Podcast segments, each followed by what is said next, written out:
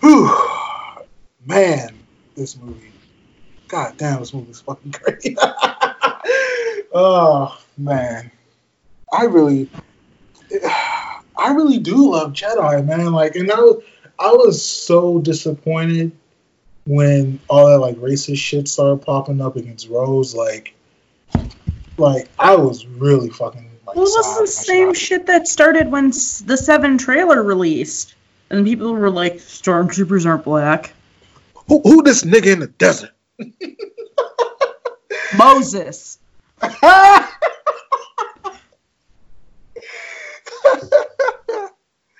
oh man, bro, we gotta get these racist geeks out of here,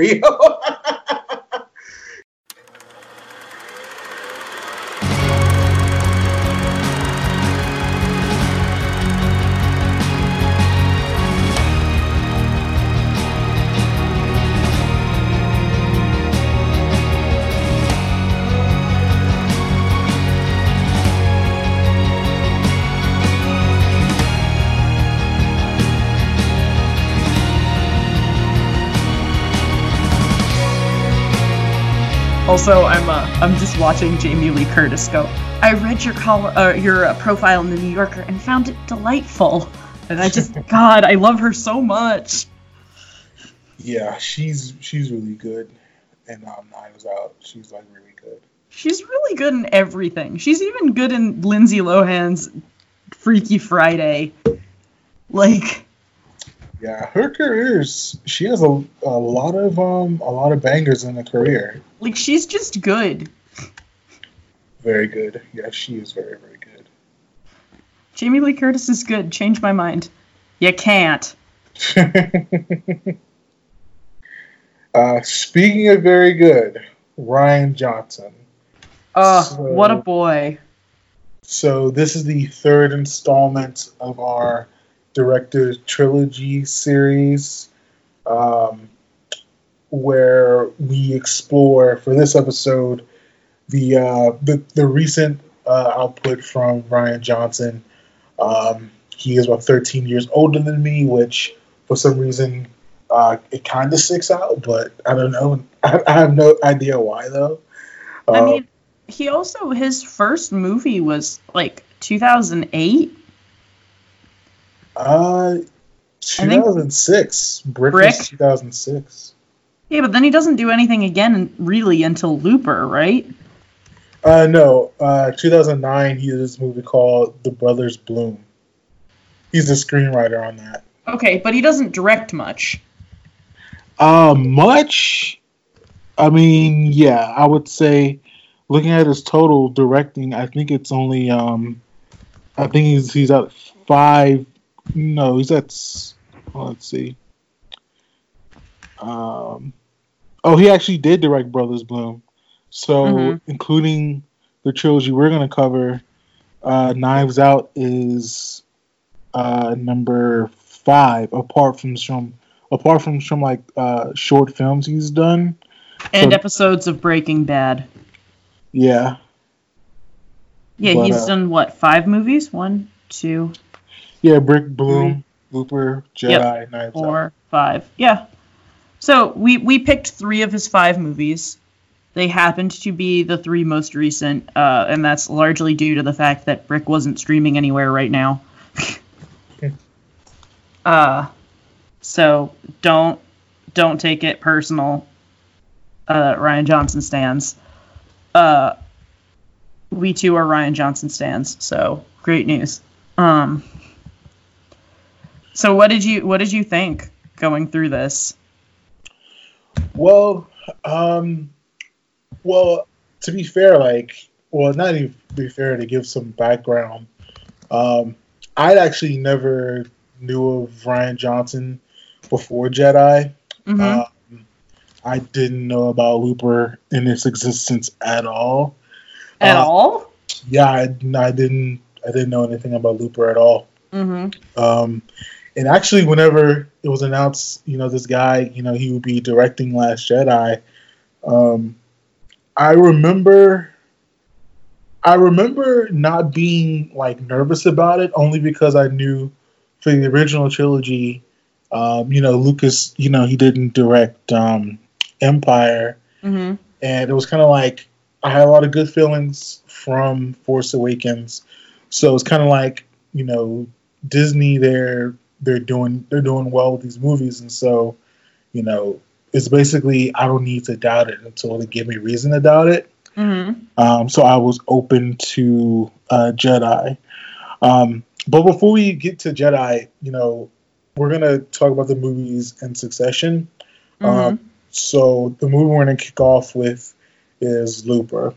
Um, Looper came out in 2012. Um, it stars uh, Bruce Willis and Jordan Ghost, uh, uh, Joseph, Joseph Gordon-Levitt. yeah, I, it's the uh, probably the dyslexia kicking in there.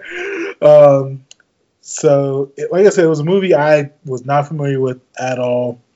Um, it has a 93 on Rotten Tomatoes, uh, which you know is a good sign, but you know the the Rotten Tomato meter is not the end all be all. Uh, basically, a synopsis of the movie that's on um, Rotten Tomatoes now. In uh, the futuristic action thriller, Looper time travel will be invented, but it will be illegal and only available on the black market. When the mob wants to get rid of someone, they will send their targets 30 years into the past, where Looper, a hired gun like Joseph Gordon-Levitt in the movie, his name is Joe, Yep. is there to pop up. Uh, Joe is getting rich in the good life uh, until the day the mobs decide to close his loop. And so in the movie, um, Joe is sort of going through this. Uh, you know, he's basically you know killing these people, getting paid for it, but then he's noticing the other assassins and the, and the, um, his fellow assassins, their loops are getting closed. So closing their loop is when their future selves are sent back to be killed, and you know eventually you know the old Joe gets sent back, and then you know adventure ensues. Um, so, but So this to me exists in this like weird subgenre of history of movies, I would say, of the like post inception world where they're kind of these gritty real-ish deep sci-fi movies. is that a good thing or a bad thing in your eyes? It, I mean, it depends if it does a good job or not. So what about for you? So for Looper, um, was this a movie that you just saw, or is this something you saw when it came out? I saw back when it came out. Um, not, I'd say about a year after it came out. So I saw it for my science fiction class uh, in high school. Shout out to Mr. Rilla. Uh, it was one of the movies that we watched during our double double block period. Um, and then we would have kind of an over the weekend homework assignment about the movie, about you know its place in science fiction. Is it science fiction, et cetera, et cetera and also kind of examining the, the philosophical implications of certain aspects of the film. Um, but back in 2014, Okay. um, and I remember in 2014, the only thing that I liked about the movie at all was that they were growing sugarcane in Kansas, and that was a good commentary on global warming. That was the only aspect of the movie I appreciated. And how old all. you? You said 2014, so yeah, 17. 16, 17. I was 17 then. Damn. Um, so, I just remember thinking that the movie was very like gratuitous. Like I I have since realized revisiting Rian Johnson movies that maybe the ultra violence that exists in Looper is not his thing. what do you mean, chocolate? So I think that he does a really beautiful job of the kind of mundanity of murder. Um, like I think that's a thing that he does a beautiful job with in Looper, right? Like I believe that Joseph Gordon-Levitt drives out to this field every day, checks his watch, is like, all right, come on, you know, kills the guy, dumps the body, collects the reward. Like you know, it's very boring. But I get the sense that like in certain aspects of this movie, and while upon rewatching it, I really enjoyed it, but I still feel that Rian Johnson is a character director. He's a story director. And I don't know that Looper is the best use of his talents. Well, what do you so between the three movies, Mm-hmm. um, what do you think his talents are? So I think the first thing that I noticed is that he is really good at creating these small little moments in characters that make them feel like they've existed for their whole lives. You know what I mean? You know, take Kid Blue, for instance, uh, from Looper, or even uh, Susie, who is one of the uh, like strippers, hookers. I don't know what that whole situation is, but you know what I mean. No, she Uh, hooks, and like yeah. they got, they feel like they have a whole life, you know. Even just in the way that like, at one point, Kid Blue like winces when a certain word is used, and you're like, oh, okay, like that. They, that's never explained. Like, well, Kid Blue had a tragic backstory that hinges on this and this, and this is why he's called Kid Blue, and that and that. Like, but it still is like a very lived in character and world. Um, and that to me really shines also in um, Last Jedi and Knives Out. So for me, I think he's he's a really good director of actors and characters. That is kind of the first hallmark that I, I really noticed. I also think he really likes stories with a lot of emotion, but also a lot of logic and thought. Then I saw it. I saw a mom who would die for her son.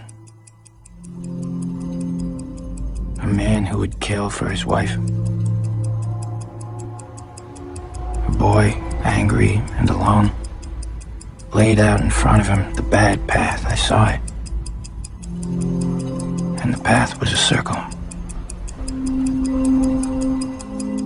Round and round.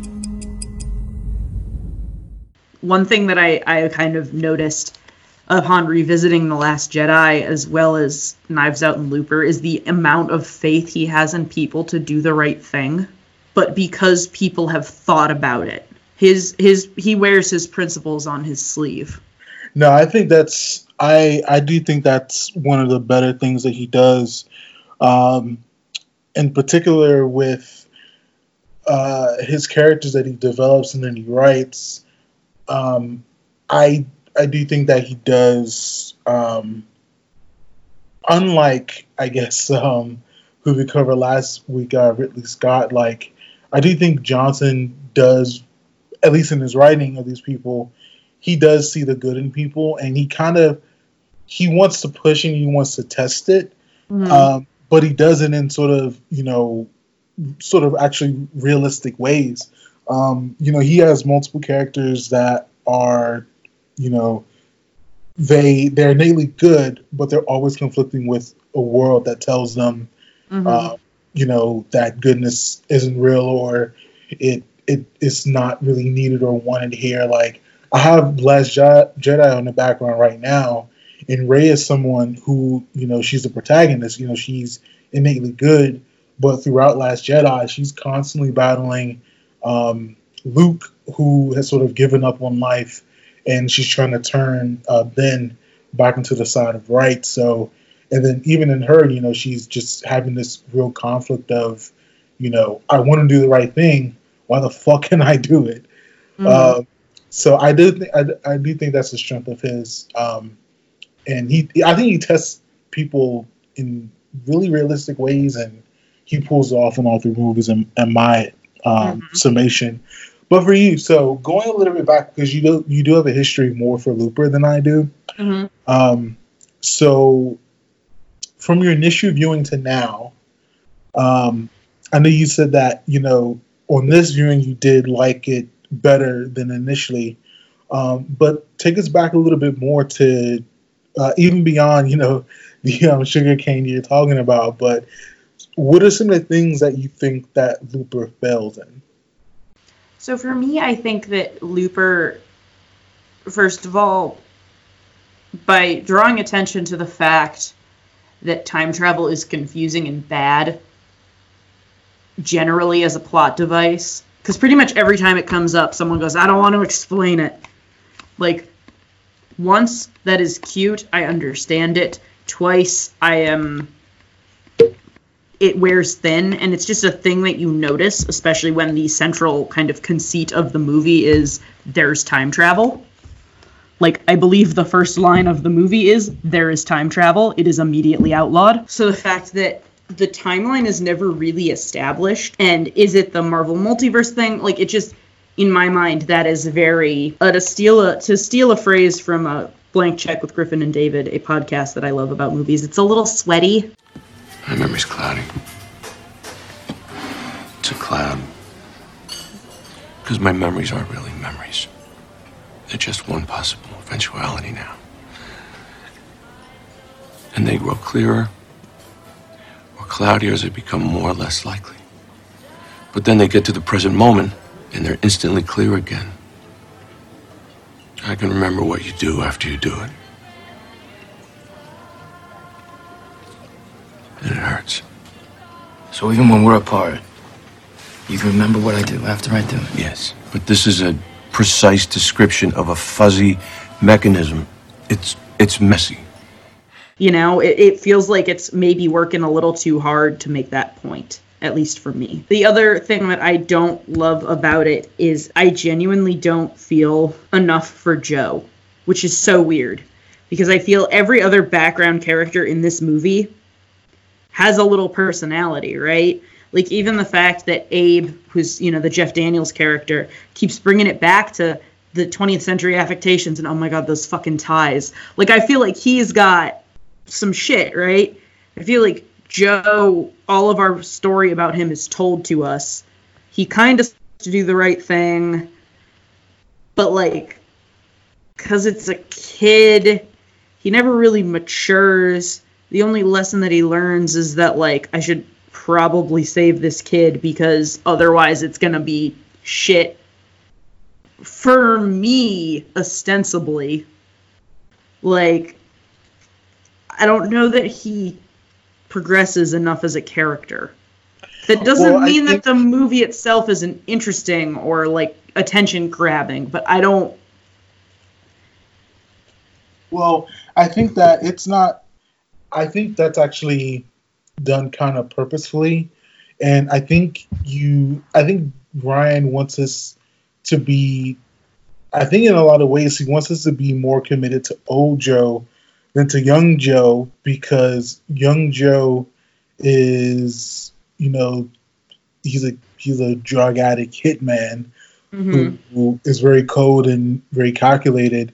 I mean, he gives up his his his good friend to save his own ass. So Mhm. I don't I don't think Rian wants us to really have sympathy for him, but I think it's more for old Joe when this the Bruce Willis character, you know, he You say she saved my life? Yes. Let's take a look at your life. You're a killer. You're a junkie. A fucking child mentality. What's my my life? Save your life? You're asking me how? The question's why? Why would someone sacrifice their life? Why would someone waste themselves? Cut your high and mighty bullshit. I don't need my life. Shut your fucking child mouth. You're so self-absorbed and stupid, and she's gonna clean you up, and she's gonna. T-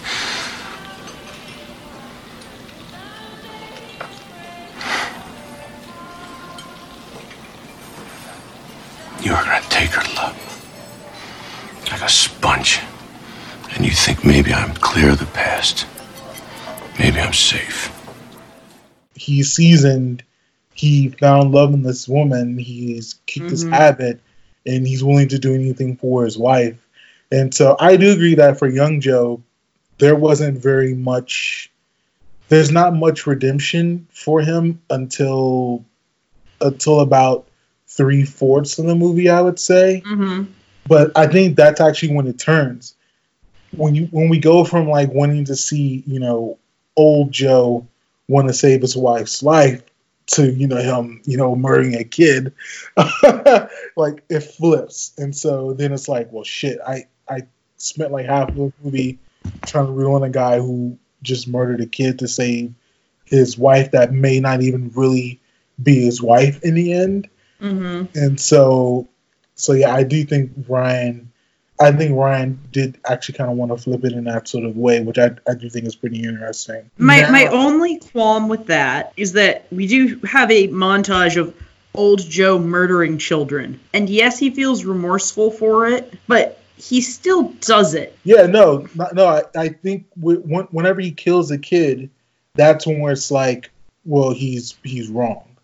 Mhm. And so any any like stock that old Joe has built up, it's Right. gone when he kills this this kid. But for you specifically, though, were there anything else about Looper uh, that you found kind of questionable? I really wanted just a little bit more about Emily Blunt's character. Like, I like who she is now, but the fact that she immediately knows what a looper is, I was like, "Uh, what? Who? Who are you? Wait a minute, come back. Uh, well, I think they tried to explain that whenever she said she was a uh, in the downtown, which I guess you know she was in the mix. is and it so- implied that she was hooking? Like, what is? I mean, probably like it basically implied that like the reason she she gave up her child to her her sister is because she didn't want to give up her life. um well I mean maybe she couldn't like I mean it, I guess it's a situation of where like she was in a space where she had a kid but she couldn't take care of it and she knew that she couldn't do it so she you know she passed it on to the sister and Mhm. so when the sister died she had to you know clean herself up move out to the sticks and then you know raise raise her son Yeah. uh, so if she's in the mix like that in the downtown scene, I mean, it's I don't think it's that big of a stretch to know that you know he was. She would know loopers that put in work. Yeah. The other thing that is like uh, just a little. So first of all, I don't buy their chemistry at all. There's no romantic chemistry. There's no reason that they needed to fuck. I mean, that was more lust. I think that was just more lust, like because I mean I don't know, man. Them cold nights in that farm, boy. I literally just wrote, "Why are we making out? Oh boy, science fiction cliche make out." You know how much I love those in my science fiction. Woman and man must make out. It is science fiction. Hey man, you know that that barnyard living, it gets cold at night. If they had given me a little bit more romantic chemistry there, just at all, even if it was just like, you know, some some a little bit longer lingering looks, you know, like something.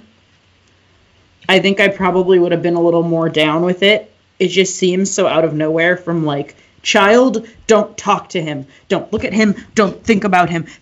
How dare you imply I'm not his mother? We should fuck. Like, it's like, whoa! Whoa, whoa, whoa, whoa, ah. you don't gotta be in love to fuck. I mean, I know, but like, it I- but- seemed like it was building something there, Um, I and don't, then I don't, I, I to, don't to to use a, a fairly crass turn of phrase, I feel like it blew its load a little too early. By them like having sex that early. Yeah, I feel Um, like there needed to be a little more build up of some sort. I think if they do that, honestly, I think it, it turns into cheese. Because like, I don't, I don't think they're going down a path of like. I think you know the funny is I was actually thinking in the movie were they trying to set it up to whereas, you know, and I think actually I think Brian actually did want to play into that where it's like old Joe he had his um his Chinese you know wife was going to pivot to now you know her being the wife Mhm. and I don't know. I'm I'm actually kind of. I think I do think it's a very thin line between um, something that doesn't feel maybe 100 percent there and cheese. I think if they would have had like the longing looks and like the dialogue of like, oh my god, thank you for saving us. Can I give you some pussy as a thank you? I don't. I don't even mean that. I just mean like a lingering look. Like literally anything more than just like, oh my god, there's fucking Looper in my garage. Like, because I feel like it, it didn't need to be that, but like there's one moment where she kind of looks at him when he's like shirtless and injured. And she kind of has a little like, And then like, he, like, even he seems surprised when it happens. I mean, hey man. And I don't know that it's a, like to my mind, and I may be reading into this too much. It's not like a pleasant surprise, like an oh, OMG, let me get a part of that. Like he, his hands literally go like initially, and I'm like, Well, no, I think I, I I've seen that look before. It was a pleasant surprise. I mean, we get there eventually, but like, uh, also, uh, so this takes place in 2044. Yeah. Sid was born in 2039, so that means he's five. Yeah. So that kind of tracks. I don't mind that. Uh, initially, because we read the the like preview too fast, we thought it was 2042, and I'm like, there's no fucking way a three year old can do this. Like, I don't care if he's a superpowered three year old. He's a three year old. Like, it was big Akira vibes going on, man. yeah. I also feel like he has a little bit of Anakin Skywalker energy. Oh yeah. Hell yeah. You know that that childhood. You know, You know he's growing up talking about coarse sand with some broad. Like mm-hmm. I hate sugar. It's coarse and rough and sticky, and it gets everywhere. but flour, so soft to the touch. Oh God. Ah. um, I like this kid though. At one point, my dad was literally like, "This kid rules," and I was like, "Yeah, Whoa. no, this kid's performance was super dope." He was good. The, the kid actor was really good. The the moment where he looks up at uh Joe after he's like hugging his leg, and there's just the tear tracks in the blood. Yeah, that was pretty gnarly. That's a pretty powerful moment. Yeah. Yeah, man. So, oh, so going back to something you, you kind of talked on for like a second. So Mm. in your in your high school, you guys debated if this was a sci-fi movie or not. We we debated whether or not it counted as science fiction based on the kind of I would say literary canon definition of science fiction. So where do you fall? Uh, so for for those of you uh, viewing slash listening at home, uh, I think that it is worth uh, reminding you that the canon definition of science fiction is a world uh, in which there is a punctum. A punctum is a thing that is different. Uh, so by that uh, kind of example, The Birds, the Alfred Hitchcock film, is a science fiction film because the punctum is that birds like the taste of human eyeballs. Like that's the change. Um, now movies that take places place in the future, little hard to tell because we don't know exactly what the future is going to be like, obviously. Uh, but I would make the argument that this is, in its strictest form, a science fiction film uh, because it is the idea of uh, what if there is a future when time travel exists. So that is the kind of one change thing. Uh, also, by that argument, though, we then make, you know, well, is science fiction. Is, Is what? Star Wars science fiction? Yeah, or is it fantasy? Is I, Dune? I asked I asked some people if they think um, Star Wars is sci-fi.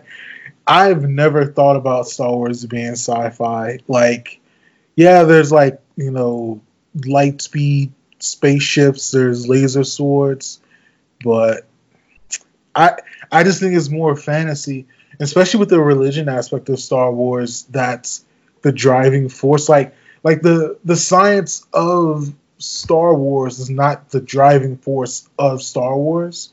And so I think but I think because of that I don't consider sci-fi, but Looper the baseline of Looper is time travel and this Right. guy is seeing himself from 30 years in the future. So I now there I think is an argument that could be made for Star Wars. that the punctum of Star Wars is the intro a long time ago in a galaxy far, far away. I don't know that it is a strong argument, but it is an argument that could be made and argued if you so wished. I guess what Dom Toretto said. Ask any racer, any real racer. It don't matter if you win by an inch or a mile. Winning's winning. I don't know that that is an argument that holds a lot of water, though. Uh, you know, but that's a, a similar issue with Dune, right? Is the idea of like, well, is Dune science fiction? Because Dune, in a lot of cases, is what we consider kind of the ultimate science fiction. It's an interesting thought exercise, although I do not know that it actually matters. Uh, but so I, I think that this movie passes the science fiction test. Um, I also think upon a, a revisit, it passes the this is definitely a movie I had to grow into test. So, what are things you like now about the movie? Uh, one thing that I definitely noticed is the, those little characterization moments that I mentioned. Um, and this is actually something that my dad said, and I, I really stuck with it. Uh, my dad likes to watch some of these movies with me, um, you know, and we kind of go through these together. I know he's come up before. Uh, he does not listen to the podcast, though. Uh, so, so, your dad doesn't know your Harrison Ford power boner rankings? Uh, no. uh, which it's probably better that way. Um, for the best. Because like we're gonna have to talk about Chris Evans on this one, and like, ooh, ow, it's it's coming at you. It's coming at you like Cleopatra. Um, I'm gonna play like a boing like uh, sound effects. No, you gotta play the like the Carlos Danger music that was really like on the Daily Show that year that John Oliver took over.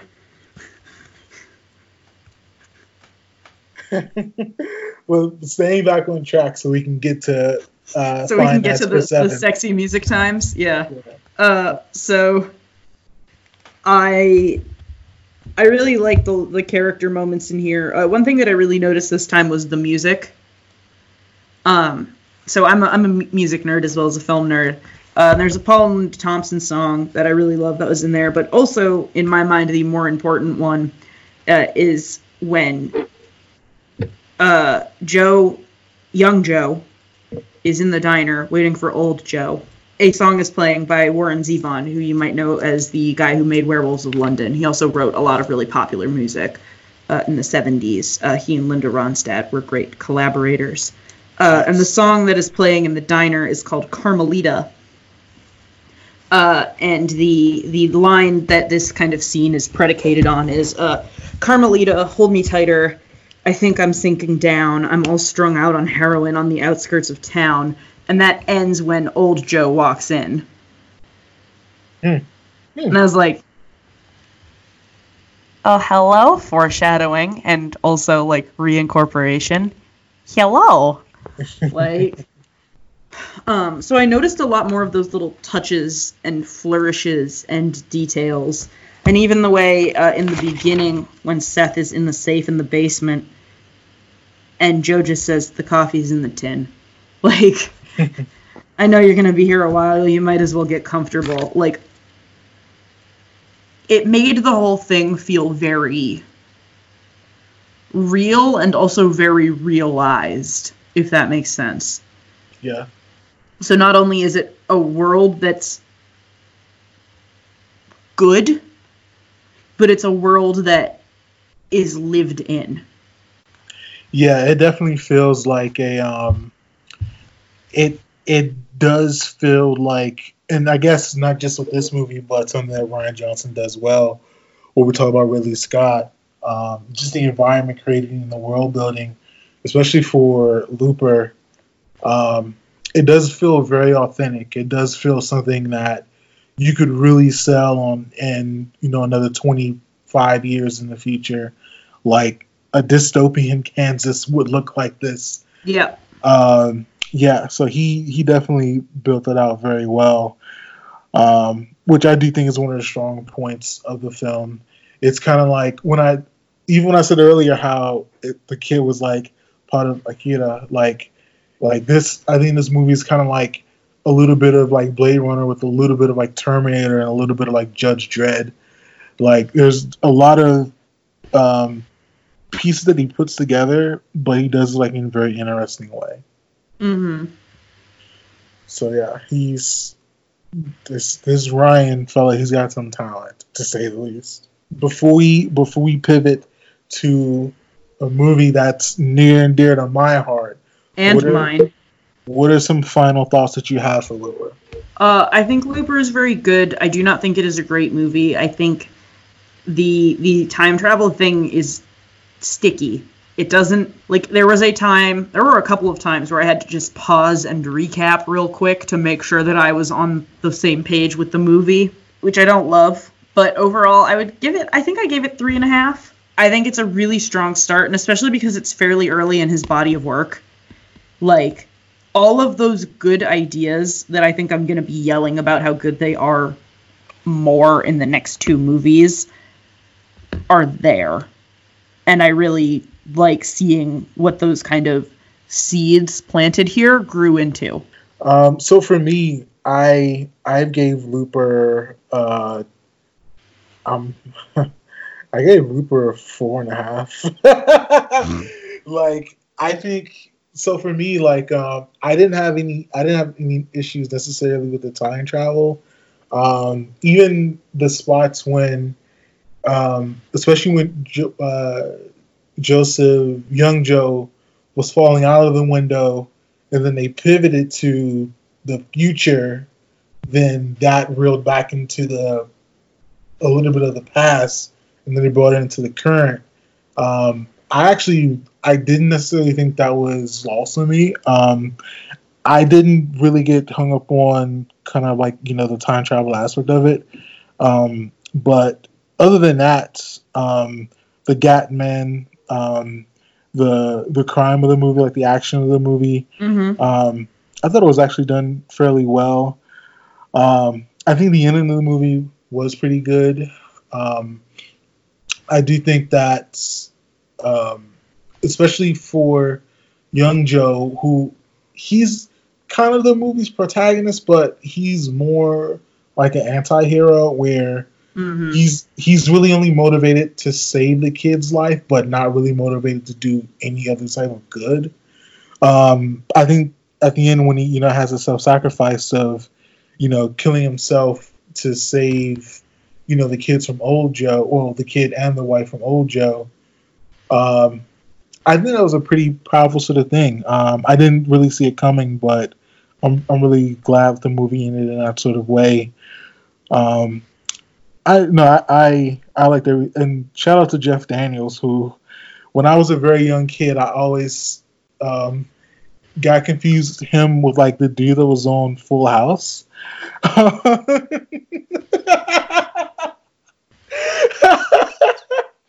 I'm sorry. Do you mean Dave Coulier, who Yeah. used to date Alanis Morissette? yes, for some reason, when I was young, I used to I used to get them confused. I and I don't know. It's it's a thing. Like, sorry, I'm just gonna have like a quick little Alanis Morissette bender over here. If y'all could have saw the face that Kat made when I gave that piece of my soul to her, like, I mean, I hey man, this is a this is a trust circle. So I will, yes. I will keep it and protect it forever. But do know that I judged you briefly upon receiving it. Oh, you gotta remember, I I I watched Full House when it was like on TV. Like I was a young ass kid, and then all of a sudden Dumb and Dumber comes out. I'm like, wow, the guy from Full House is in Dumb and Dumber. yes. So yes, Amazing. I know it was very amazing. So, so yeah. So, um, I I think in summation, I do think I like the movie a little bit more than you did, but I do think we agree that there are definitely aspects of the film that are that are fairly well. But I also agree with you when you say um, this is kind of like a preamble to the sort of greatness that um, Rian is going to show in Jedi and also in Knives Out.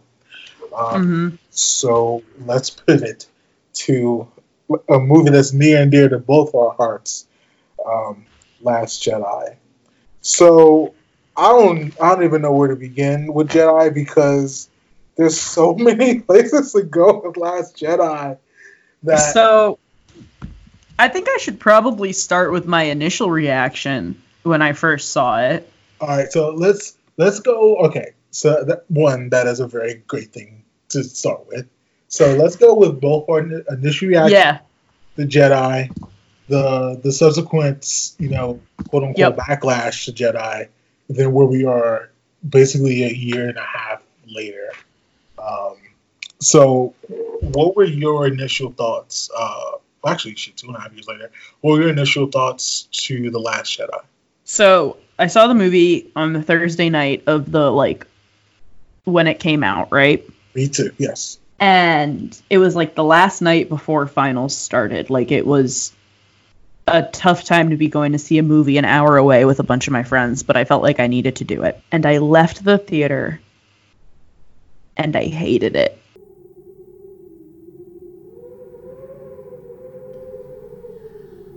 What makes me want to get close to someone and snuggle? Fear.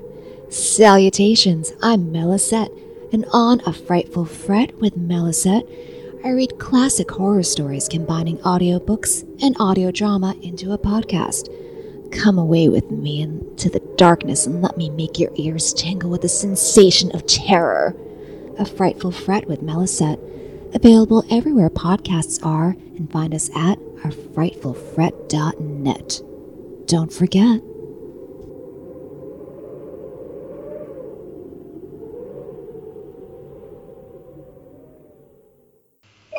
Oh!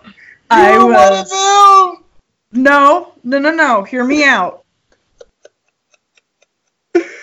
Because now it might be my favorite. Okay, but no, walk us through the initial reaction. Keep walking us through it. I love Rey. Rey might have been, at the time, I would say less so with nine, which is unfortunate.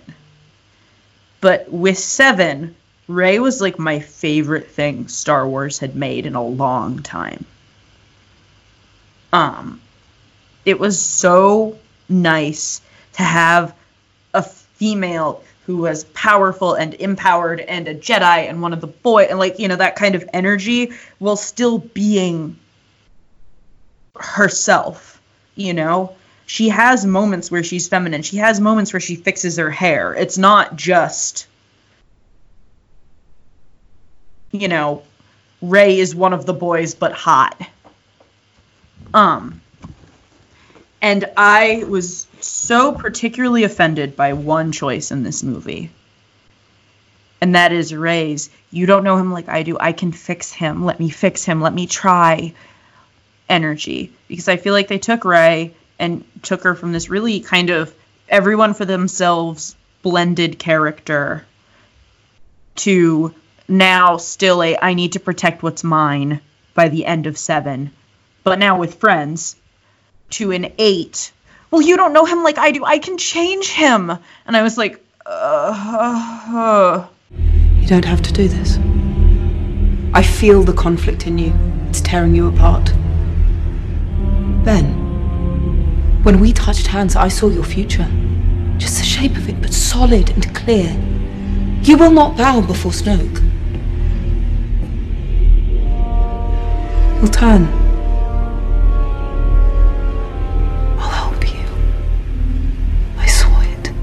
Oh no. She uh, she tries to save him a lot. Yeah. And she gets dangerously close to the Manic Pixie Dream Girl line, in my opinion. Ooh, she's yeah, And- yeah, yeah.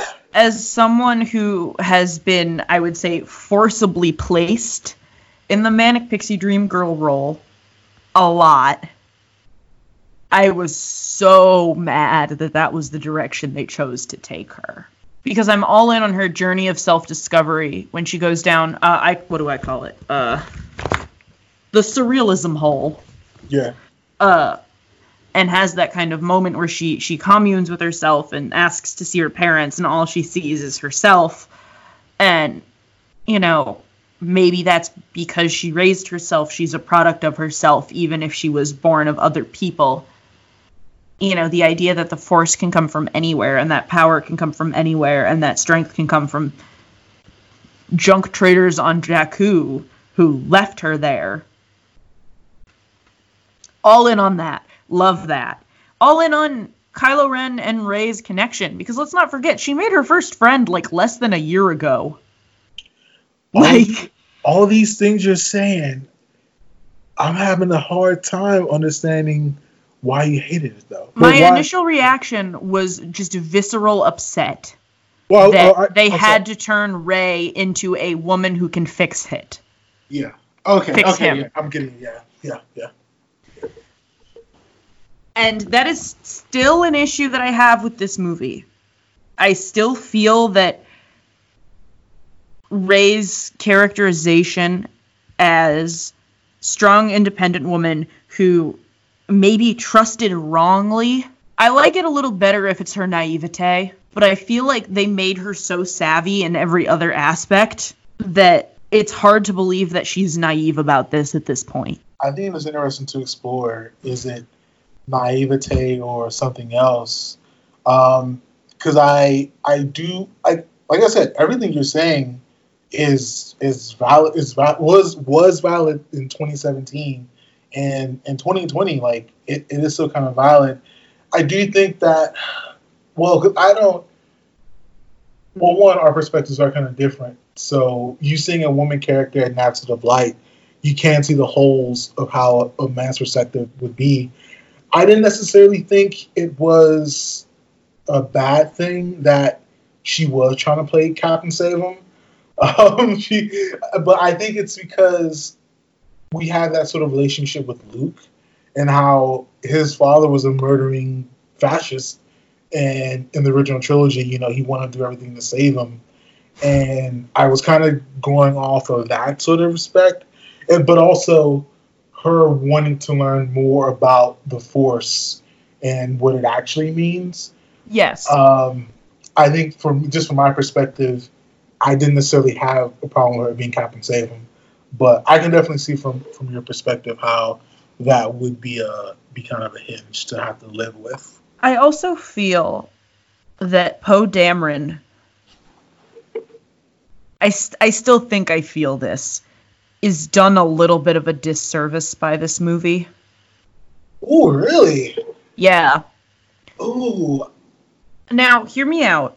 yeah, I'm hearing that. Yeah, yeah. because in my mind and by the way th- like i still love this movie. I know i'm airing out all my dirty laundry first but that's so i can just geek out about all the good stuff for like the rest of this movie. Um i feel that in the last movie poe is obviously sassy and self-assured and kind of you know just charismatic and charming and absolutely my favorite thing about the force awakens and like god! Uh but in this movie, his brashness is just dialed up too much, in my opinion. So all of that moment of like, hey, hey, like, hey, buddy, like, what's your name? Like, oh, I'm gonna call you Finn. Like those kind of connecting moments, I feel are gone. So like, if you've read any of the novels or the comics, which you should not have to read to enjoy this movie, it is really clear that he really respects Leia. Like he wants to be General Leia Organa when he grows up. Like that is his hero, that is his idol, that is his icon, right? So the fact that he literally doesn't respect possibly her dying wish is just a little incongruous with the yes, General, is there anything else I can do, General? While still being a little bit sassy and full of shit from the first, like from seven. Especially because every scene he's in could be summed up with one of them yelling, We're trying to train you for command! Uh, once, great. Show, show me some progress. Or show me his actions actually having consequences, because then in nine he is immediately promoted when it's needed. So all of the times he fucked up in this movie did not mean anything. I don't know. I I actually have this sort of opposite uh, viewpoint only because I can see specifically how in Force Awakens they really were trying to build him as Han, but Han joined the Force. So like not the not the Force, but like the the army. Alliance. Yeah.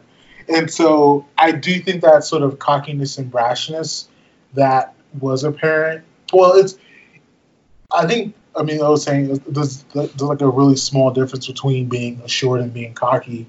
And I think in this one, I do agree that they do they do turn the cockiness meter up on a, like a I would say like a nine and a half. Well, actually, it's a ten. He tries to revolt against against Holdo, but um, I kind of do think that sort of the meaning of the film where there's four characters between him, Finn, Rey, and Ben. Like they're all really trying to so, sort of find their purpose in this galaxy, and I do think for him, his part of his journey is sort of overcoming cockiness and overcoming um, self assuredness to the point where it endangers people's lives. You're demoted. Whoa, wait, we, we took down a dreadnought. At what cost? You start an attack, you follow it through. Poke, your head out of your cockpit. There, there are things that you cannot solve by jumping in an X-Wing and blowing something up. I need you to learn that. There were heroes on that mission. Dead heroes. No leaders. Mm-hmm. to where you know Leia, you know, specifically told him, you know, um, there are a lot of heroes, but dead heroes. So I feel like we get the same scene three times with him though. We get the there's a lot of heroes, they're dead heroes. We get the uh scene where he tries to get uh Holdo to say, "Hey, what what's going on?" And she just verbally eviscerates him. We get the scene where he and Leia are sitting on that bench and she kind of says like hey listen you need to trust the process like those scenes all have the same energy and the same message so i don't know that he has necessarily done a disservice but i do feel like the narrative has done a little bit of a disservice because if it was hey stop being a hero like I feel like the the there needs to be if you're doing that similar type of scene three times, there needs to be three clear lessons. Hey, stop trying to be the hero. Hey, you're not in charge here. I need you to trust the mission. Hey, see what happens when you trust the mission. You know, like it it doesn't flow super organically, even if that's kind of what the intention is, if that's where kind of the compass is pointing. And I'm not saying you need to turn it into a Care Bears special, because you don't. But right now, it's just kind of like, hey, stop being such a fuck up. Hey, stop being such a fuck up. Hey, see what happens when you're not such a fuck up. Like, and I'm like, "O- okay.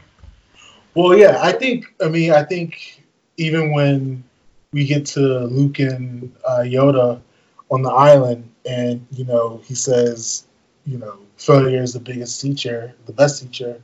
I think that's kind of it. Like he fails all those times, and he's someone that is not used to failing. He's he's Mhm. someone comes in, saves the day, everyone's on his dick, and then he keeps he keeps doing the same thing.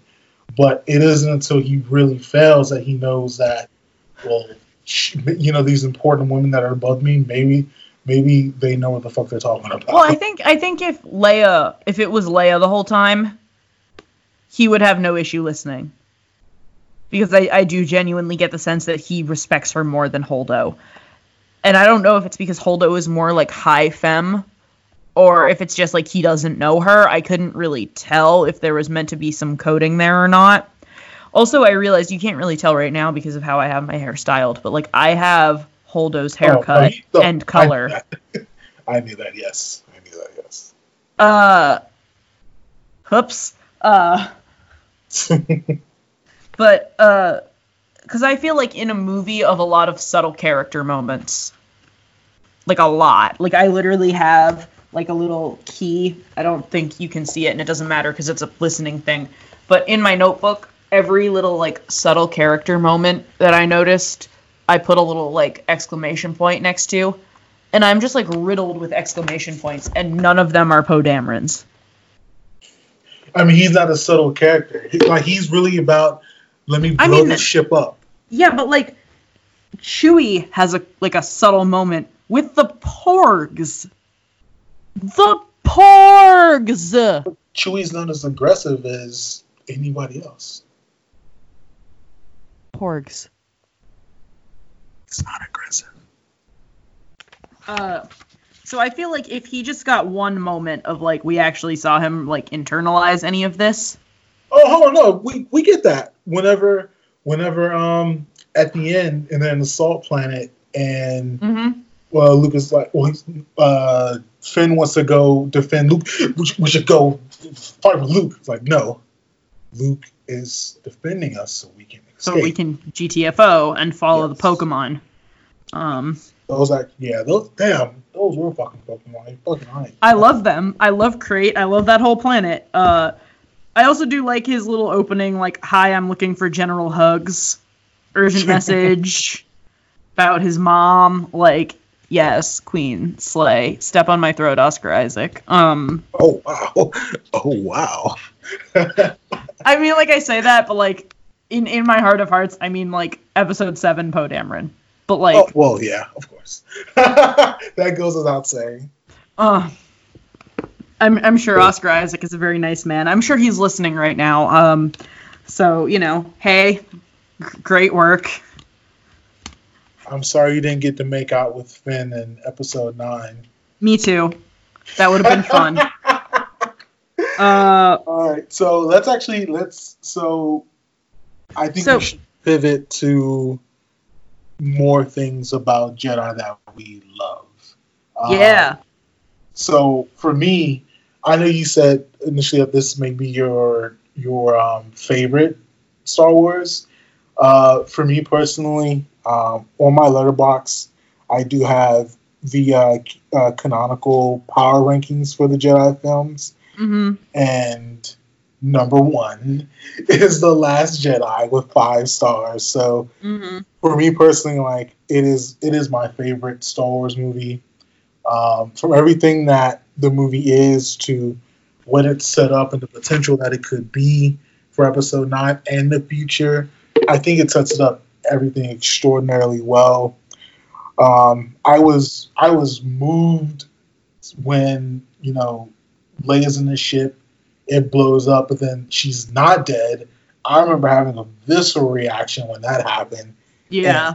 when that happened, I legit had any sort of like uh, Well, theories I had about the movie and went out the window. Right at like this was the first one that released after she died, and it was still almost a year after she died. Yeah, yeah, um and like you know for for those of you who like don't know me very well because this is a podcast uh and you know i'm i'm not necessarily your friend uh i have a bracelet that i wear every day in uh Aurebesh the star wars language that said what would carrie fisher do?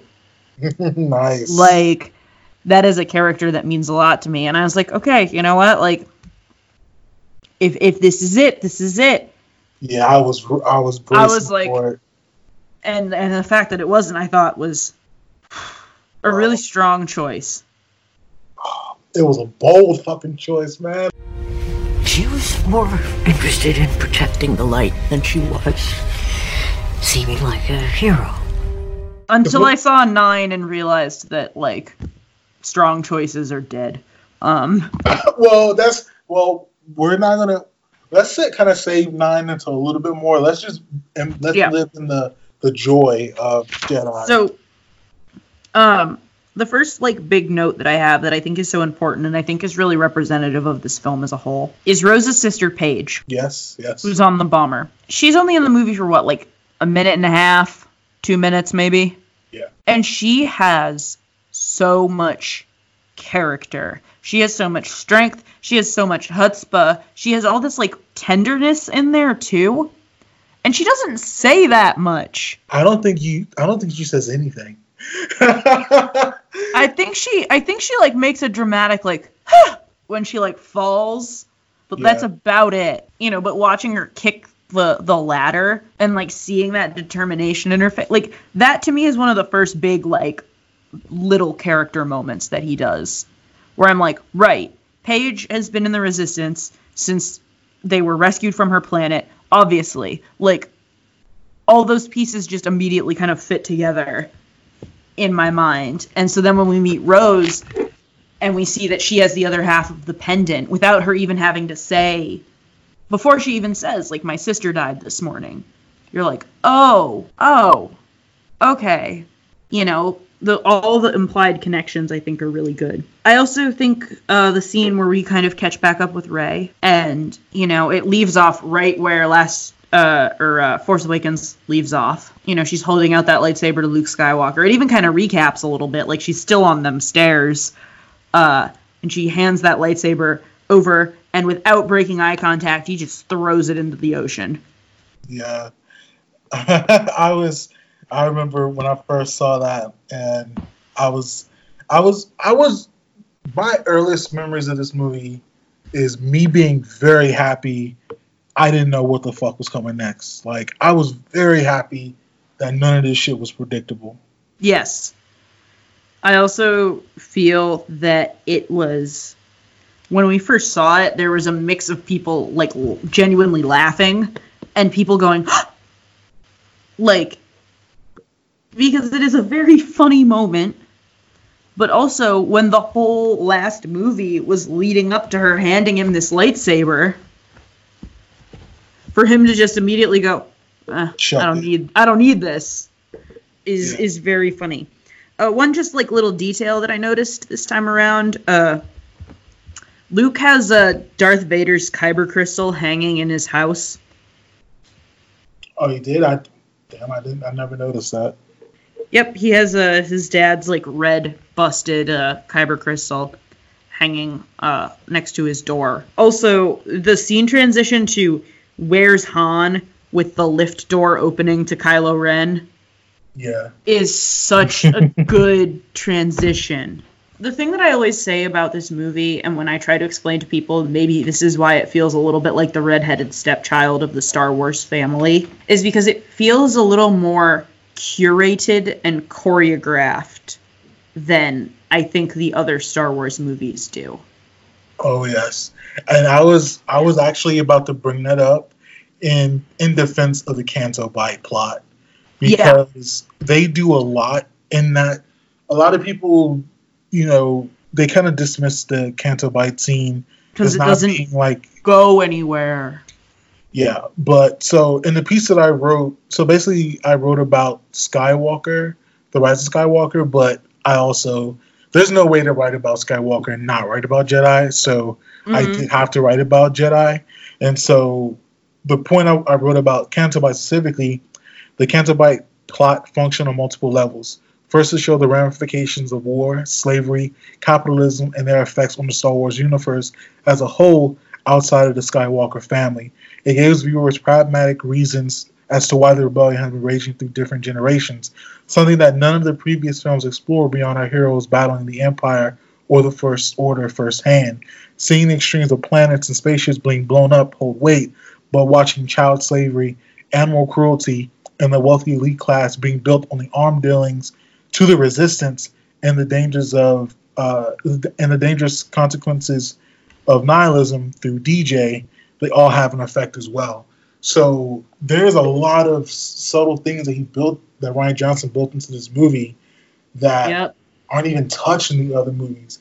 And we we praise the original trilogy, but there's not much outside of the Skywalker family that you can really hold on to that kind of tells like a significant story about the Star Wars universe. But also not for nothing here. Like I think that episode eight, I think that the Last Jedi really teaches an important lesson about failure. Yes, absolutely. And yeah, okay, so maybe the plot doesn't go anywhere, but like you see Finn fail his new family despite the fact that he has a strong personal victory in taking down Phasma.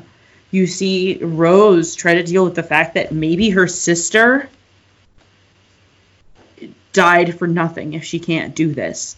You know, there's a lot of moments in there about failure. And even DJ, like, DJ has a lot of weird character moments.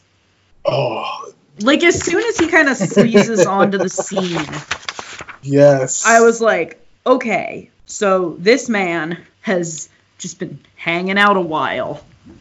And like, he knows a lot more than he's letting on. He knows exactly who to sell information to, and he knows exactly what he's doing. Like he he gets it. my favorite my favorite part of DJ is literally his last scene. Take it easy, Big F. They blow you up today, you blow them up tomorrow. It's t- just business. You're wrong.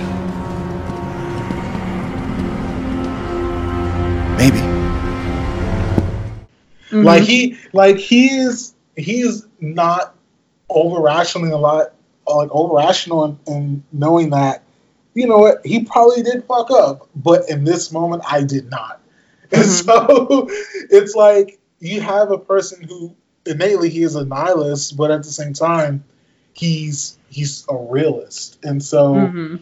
I think initially, you know, even in the original Star Wars movie, Han kind of was some was similar to that, but Han isn't nearly as sort of cunning and as smart as DJ is in this time in this one movie.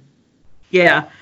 I also feel like the moment where he gives the bracelet back or the necklace back, Yeah, and I think like I, I'm pretty sure he says like "see," like is such like, a like he, he brushes her off. He gives it back this this piece of heartfelt family heirloom. He gives it back and shoos her away. you It's so great. get your sentimentality away from me. We don't have time.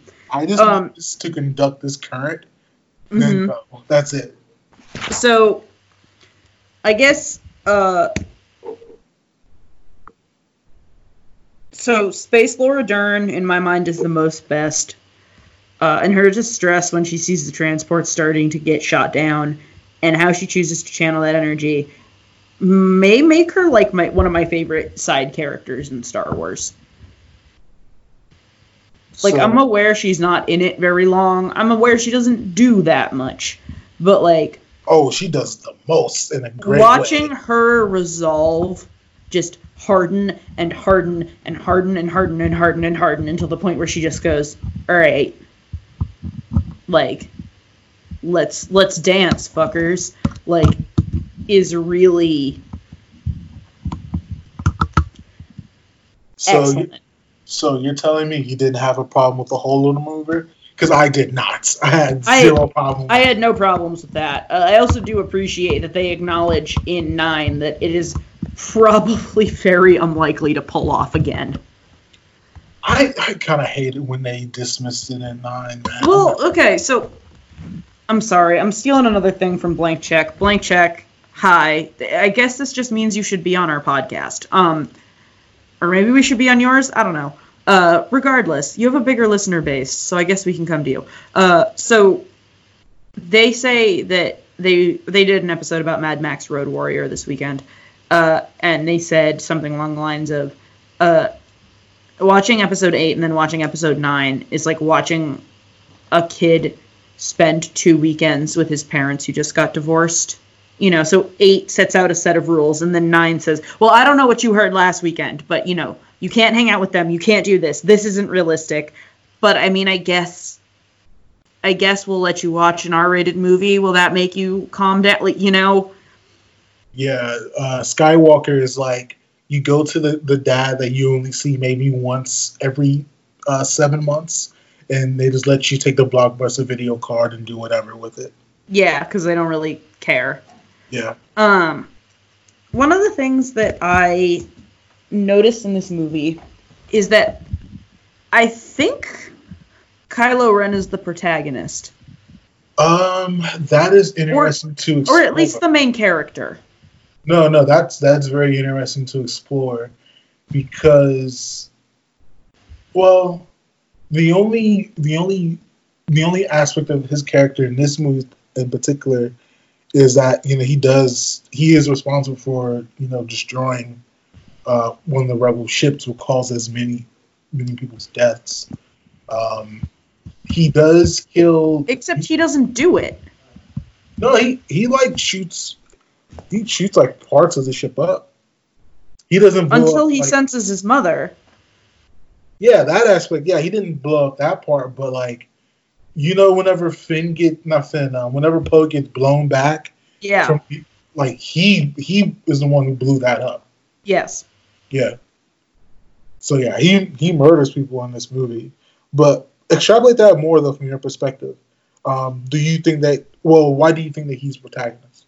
So in my mind, eh, he and Rey are at least co-leads to this movie. Um, but I think that he gets a little bit more attention because he gets a little bit more individual time. Um, because I also feel like he is the one that has the big journey in this movie. So he he starts by kind of being fallen because he couldn't kill Rey. Great. So he starts already in a fairly low status position, and we see him work his way up and up and up and up again, and then get fed up, get pushed to his breaking point, and then that's when he starts to waver. And there's a lot of energy and time that this movie puts on his waver. Um, and even like when he's talking with Rey, right? Or like through um, the whatever kind of force tele- telepathic whatever they've got. I mean, great. Okay, initially he starts with a neg by being like, "You're not strong enough to do this. Uh, this effort would kill you." But like, he then starts asking empirical questions. Can you see my surroundings? I can't see yours. Where are you? What what's going on? How did this happen? You know, he's immediately trying to figure out, build, adapt, overcome, grow with seduce question mark like there's a lot of stuff that he's doing and i feel like he's a lot more active than Rey in a lot of areas of this movie I think they kind of have equal billing. Um, I, I think I think he gets it, but just a little bit. Because I just I think he gets it but just a little. Like they would probably split their curtain call at the end if this were like a play. But I feel like he is the central thread of this narrative for this movie. Well, in defense of that, Luke's failure is because he failed Ben. And a lot of, you know, Luke's reckoning is about the fact how he failed Ben. Yep. So I do agree with that. Um, I do think though there there are a lot more quiet moments with Rey that we get, you know, through the through the mystical butthole. Um, um, even through her dealings with um scrotum looking dude, I'm blanking on his name. Um, um, but I think they, I think Rian Johnson tried his best to sort of balance it out because I do agree at the end of the movie, if this were a curtain call, it would have to be like them two together, and that's another thing that I really do appreciate about this movie is because um, he is like he not is like he did establish what could have been like the ultimate, you know, and in nine, it really could have been about their sort of struggle against each other. And like I said, we're I, I think we should not really focus on nine too much, but because I think I think the potential of this movie was really gearing towards something that that had a lot of greatness in it. Yeah. Um, but So, one conversation that my dad and I were having earlier today was do these movies really need to exist? And I said, I don't know. Because to me, seven is a nice introduction of our new characters with revisiting our old characters. And eight led me to believe that they had a plan. And I think that eight may have bamboozled me somewhat. Oh no, it- it's not a bamboozle. It's not. It's not Rian's fault what they did with nine. And so I think to answer your dad's question, even even at what we talked about, even just in the cancer section. Like, if you can extrapolate different ideas from cinema, and the cinema tell this bigger story about what life is, what life should not be, what life can be. I think there's a lot from this movie that you can extrapolate Yes. in positive ways. I Um, agree. I also think that the thesis of this film is very much let the past die, kill it if you have to. Yeah, And I- think that he was trying to lay that down as the series thesis.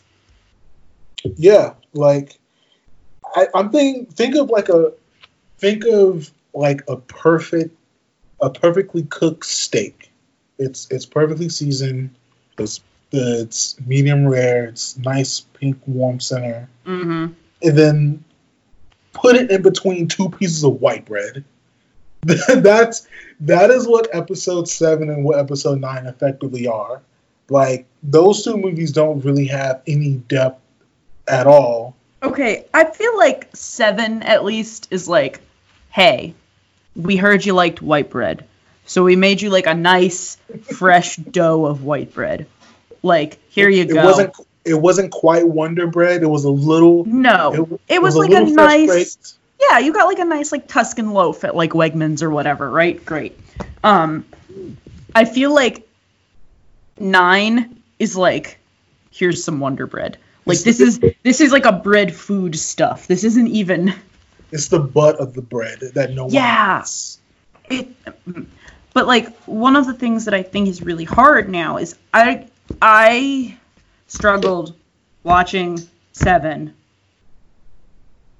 after watching eight because i feel like eight is such a stylistic elevation of the series in the visual language even in the script language like the, the language language that was articulate i'm a film journalist um it it flows it works it makes sense right Yes. the leap from 8 to 9 feels like falling backwards, Yes. but also trying to go back to 8 for me and this is the part where it really I struggled was when Kylo Ren and Rey have that moment of connection even though she chooses not to stay over you know what your parents were You're nothing. You don't belong in this story, but you're here anyway. And you matter to me. Yeah. Because that is the reason that she might stay and go bad. That's the reason he might leave and go good. That's the tension of this, right? Adam Driver is such a great actor, man. Yeah, keep Oh, it's so good. Um, but when that is taken away, watching this scene is so They fumble. They sweaty, crunchy, sticky. It's just gross because you're like, no, he knows. Like it is established that he knows. So then it has nothing to do with her, the fact that he's interested. He's interested in her in a way that a kid is interested in like a frog nailed on his biology table. Like, I want to know how this works. Like, it's not. It's not. So much of the thesis of this movie is it doesn't matter where you come from, it doesn't matter who you are. Let the past die, kill it if you have to. That's the only way to move forward. That's the only way to be stronger. And then nine is like, how about some past? how about And- some past squared? pass like- with some cheese on top. it, it I just feel like it took to this movie's beautiful finished product and this movie's nice, beautiful like lacquer, like sandpaper. It's still really nice. It was still really well lacquered, but now there's this big sandpaper dent in it because it is part of a trilogy. Yeah. So here's here's a, a part of my Letterboxd review that I wrote about Last Jedi. Mm-hmm. Rian Johnson achieves many remarkable feats with The Last Jedi, but the subtle way he transitioned the focus of the Star Wars universe away from the Skywalker lineage and gave the franchise to this new generation of heroes and villains was a long term plan that Disney should have appreciated. Luke, quote unquote, died. Leia was a distant guiding hand to the rebels, and Kylo seemed to be fully committed to move beyond the shadow of Darth Vader. Like, it's So my I do think I like I said, I I kind of I don't really want to harp on Skywalker, but I and I said this in other episodes that I do want to give it a lot of time between I watch Skywalker and in between the next time I watch Skywalker because I kind of want to just let it breathe, give it some room, and then revisit it to see if it's really as bad as my initial thoughts of it. Because I I only saw it once. Um, the second time I did not pay to see that shit. I definitely snuck in the movie to see it. Um, and even a, if, if we have a future super duper feature episode uh, in December, if um, I think we should revisit it officially then, at least give it a year apart because I would really like to revisit it in the context of J.J. Abrams' other work. So I, I would really like to say maybe watch Star Trek from 2009, which is a movie that I hold in surprisingly high regard. It wasn't. It wasn't bad. Like that movie was not. And even and even um the the whatever into darkness. I have a lot of issues with it, but it's not bad. The reason that I feel like people don't like this movie is because so many people built up their entire sense of like what being a man is and what being normal is and what being a guy is and who they are based on Luke Skywalker. Yep, I wrote about that also. Yes. So yes. when Luke Skywalker is not what they need him to be, they don't know how to process. And this is the lesson. That force does not belong to the Jedi. To say that if the Jedi die, the light dies is vanity. Can you feel that? And also, like, not only is Luke Skywalker not what they need to be, but the next person in line is a girl. No. I'm like, get over it. Yeah. You know, like, the thing to me is that this movie comes at you with so much stuff so fast and so much information, but I never feel like it's rushing it. It does not rush it at all. I feel like even the little moment of like, I don't want to do this right now. I don't either. Don't you have a towel you can put on or something? You know, just that energy of like. She wanted to see them pecs. I mean, listen, she does this face in Seven when she's trapped that interrogation table and he takes off his mask and she does this face. And I went to go see this movie at the time with the person I was dating. Midnight showing. Like the whole shebang. And she does this face where her eyebrows go up and her eyes widen just a little bit and she pushes her head back onto the table. And I said, Oh, she just did the oh no, he's hot face. he's not grotesque. I really hope that this is a knee jerk reaction and not going to become a running part of this movie series. No. Yeah. I had um, hope. It was wrong hope, but I had hope. It Was the last hope. Um, well, so I was be. hoping that in this one, right? Because like it's a little bit tensiony, but it's also a little bit like, oh my god, like just put a shirt on. Come on, like you know, like your roommate that like you can't believe like is walking around like that. Yeah. And I kind of dug it better ambiguous. I think this movie does a really good job of making it ambiguous because like Kylo Ren ain't slick. In in the tradition of Skywalker men, uh, he ain't slick. Like even even when he professes and his, pleads for her to, to come with him at the end. Yeah. It's not even in a sexualized way. It's like he's he's sort of begging for someone who he identifies as his equal and he doesn't want to be alone in this to come with him. Yeah, and in in a way, it's almost a little sibling-y. Yeah, like it's it's not sexual tension at the end of that movie. Because also, not for nothing here, but like the the literal line is "You're nothing," but not to me, and the like amount of time between "You're nothing" but not to me, is very long. It's time to let old things die. Snoke, Skywalker,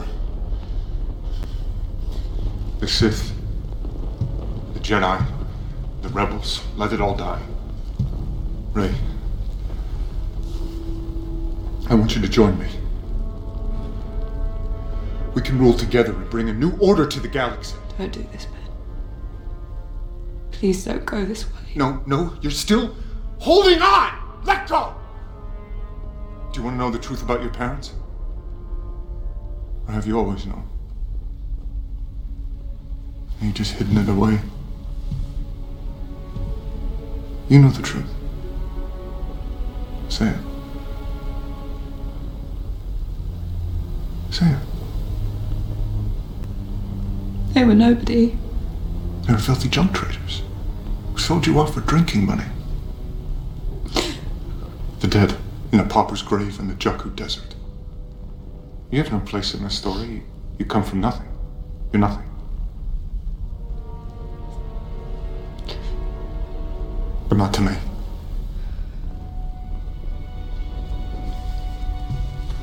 Join me.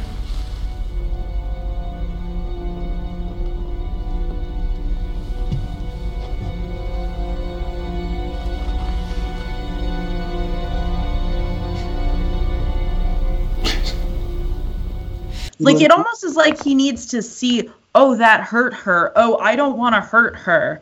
I should probably reiterate that she is not nothing to me. Like, you know what I mean? Yeah. And like, I can understand why she decided to trust him because she made her first friend like two weeks ago. I get that. That's her naivete. I see that. I understand that. I like that as a choice, honestly. I understand that he thinks, hang on, if I can get her to come to me, maybe I can change the tables. I can understand, oh my god, I've spent a lot of time with this person in my head. Maybe they're not as bad as I think.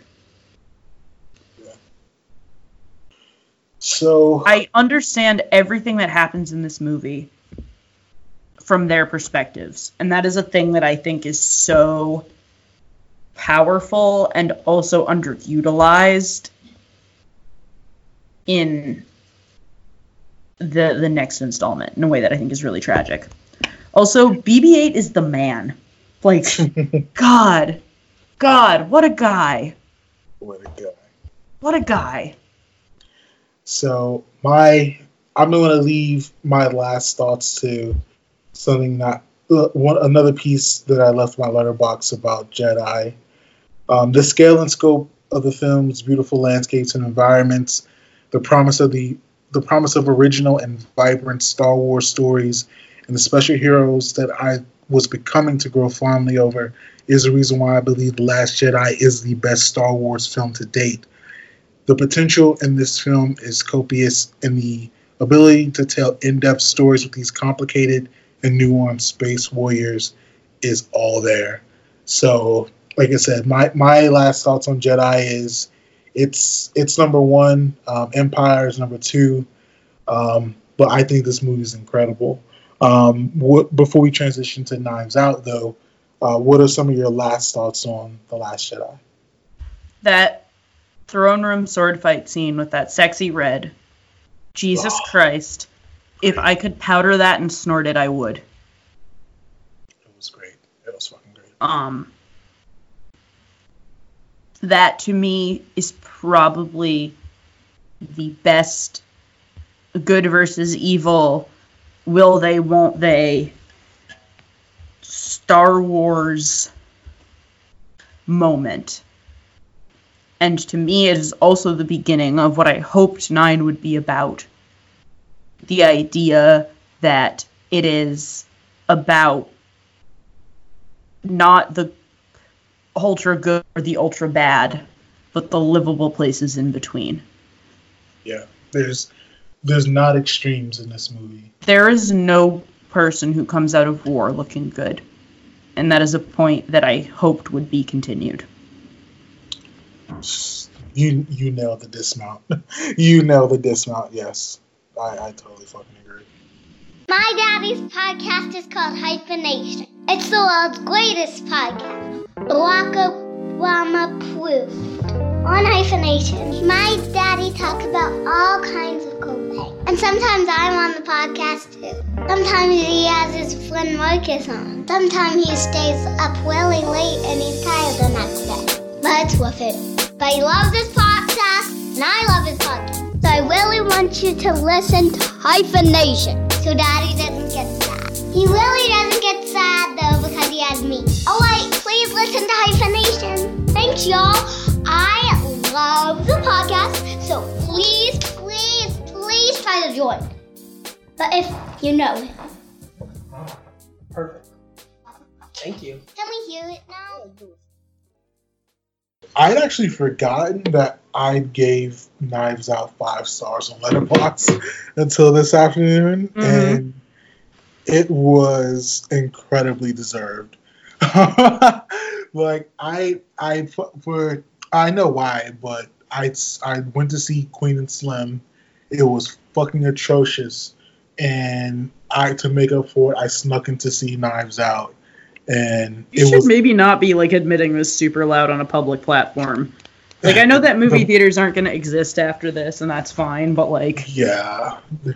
Well, the I didn't. Well, I haven't said which theater it was, so the conglomerate they may be bankrupt in like five days anyway. So. uh, ah, ah, is it one for which a uh, television channel is perhaps also named? Uh no, no. AM, AMC. Uh, I'm actually. I've been thinking about that. How kind of sad it is um, to just even. We all know movie theater shit is, is super expensive, you know. But I just think the idea of just opening night, the Thursday night release, you know, being excited to be a part of the crowd to see a movie. Yeah. Like that shit is is gonna die, and that and in ways that that does you know make me sad.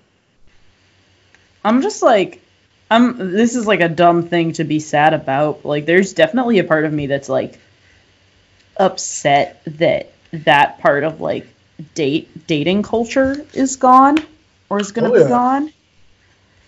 Because like, I love, I love like ask any person I've ever dated, and like, I love movie dates. No, like movie dates. I mean, it's one. It's a it's a good way to su- sort of suss out like who you're dealing with or not. Like you Mhm. you really get to know people's taste. You get to at least if you do something beforehand, you kind of elongate the period of hanging out with them, and then afterwards you get to talk about the movie. Kind of get a sense of, to be frank, if they're smart or not. but also if your interests align as well. So yeah, like the movie the movie dating thing, like the theaters out here, they they even like um you can buy like whole ass dinners and meals and like milkshakes, like just just that experience of having something to look forward to for those two hours, like now Mhm. it's, it's kind of like well well one, I don't think it's really safe for a woman to be like well, yeah, let me go to the stranger's house to watch a new release. Like, it's that aspect is not what you want, at least in the beginning. So Yeah, I uh I'm trying to think the last person I dated. We had like hung out three or four times and a friend had set us up. Like a friend knew who this person was and like knew we were hanging out. So if anything happened, yeah, which like it didn't, but like on the off chance, like every time I think I've gone, and this is not indicative of the the boys that I choose to to date or the people that I choose to date, but I would say that it is indicative of the the world in which we live, where the idea of going to someone's house on a first date is like, or not even a first date, going to someone's house for the first time.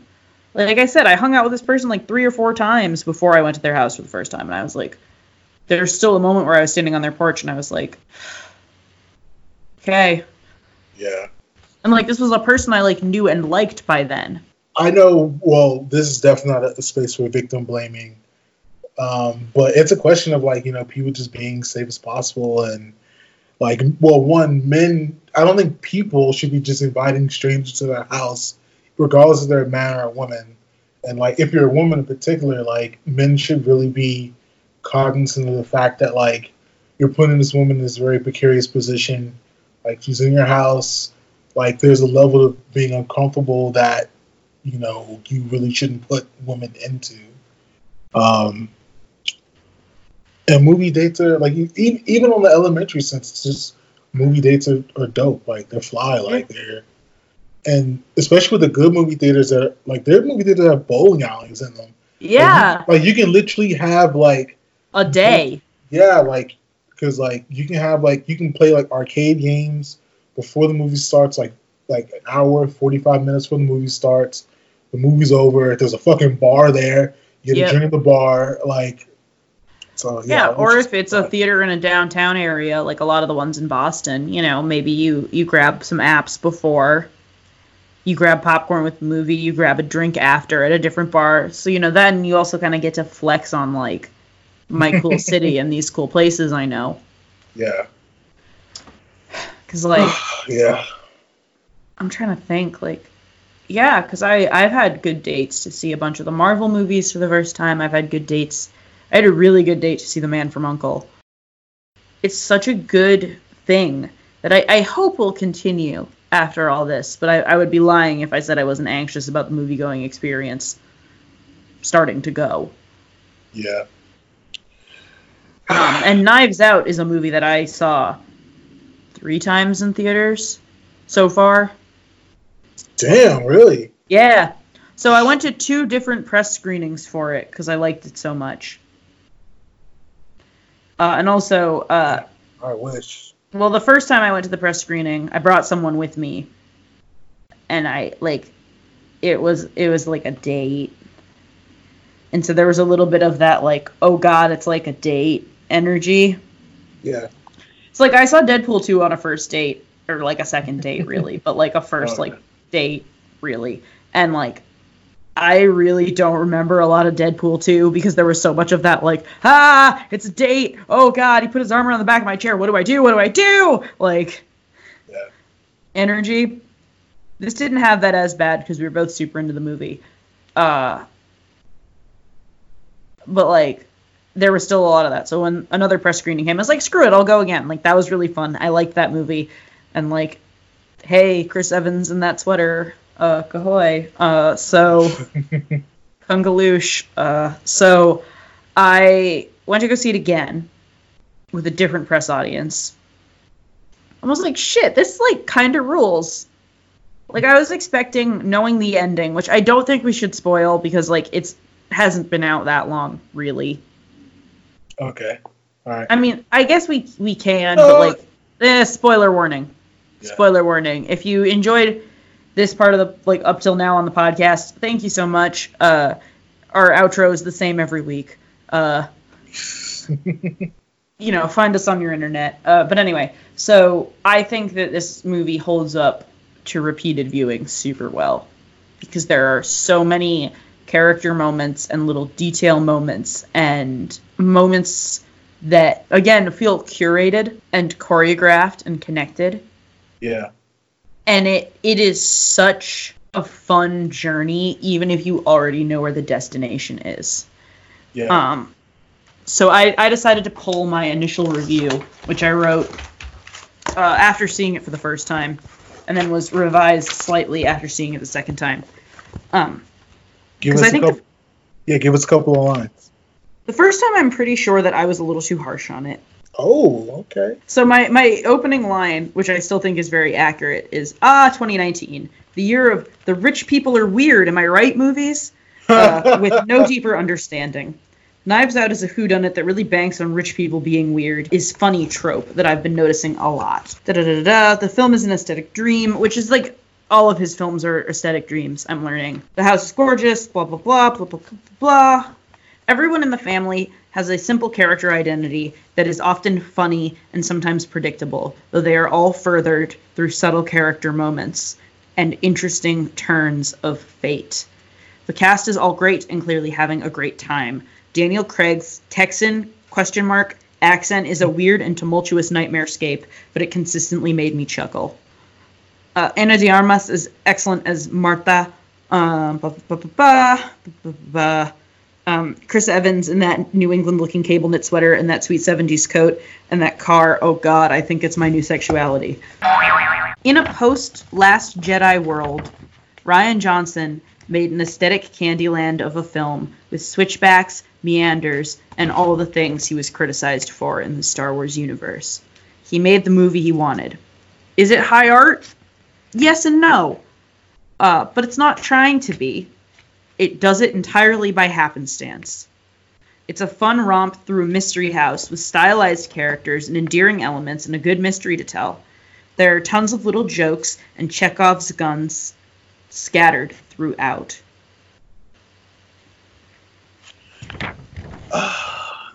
is the movie well i don't i don't think you're harsh but i'm thinking about the question you asked is the movie high art yes and no even just think of the the first like three minutes of the movie actually the first two minutes of the movie just going in different rooms of the house and how Mhm. interesting and how cool the house looked like the house itself is just art like everything in the house is art the the the circle of knives in the house like Mm-hmm. uh, the house the house is a character in itself um, Yeah.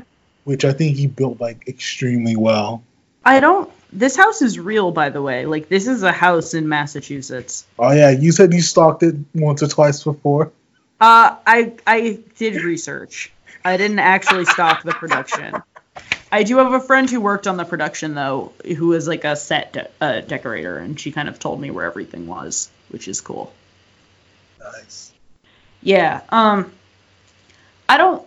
I think that this movie is trying to be a good mystery, and by not taking itself too seriously, while simultaneously trying very hard to be a good film, to me is what makes it art, if you want to call it art. But that to me is what elevates it. You know, every character is performing elevated. Every joke is landing hard. Like everything about it is curated and well done. But also, it's not trying to be like, okay, here's my commentary on murder and rich white people. Like, it's not hammering it in.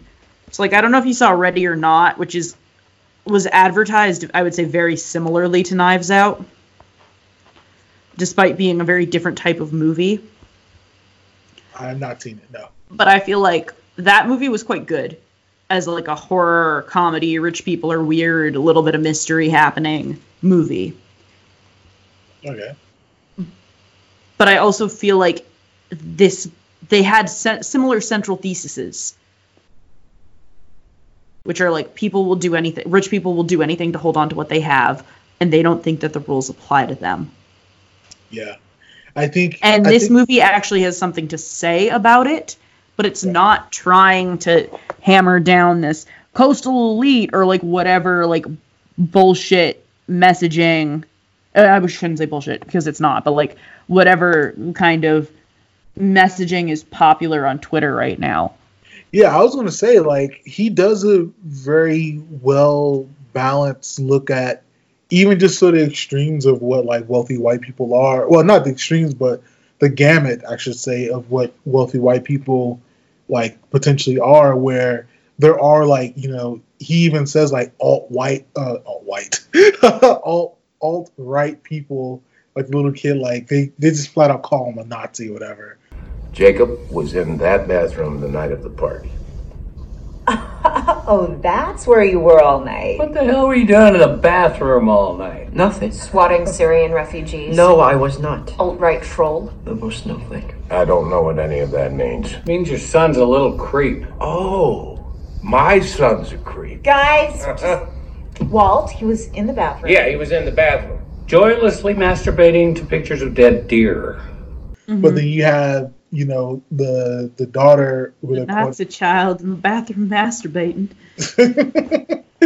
and so they have the the girl that, who they call like a SJW. Hey, Meg. How's the SJW degree coming? Trust fund prick. All right, guys. Right. Whatever. But, But, like there's also that running bit of like I'm sorry I wanted you at the funeral but I was outvoted.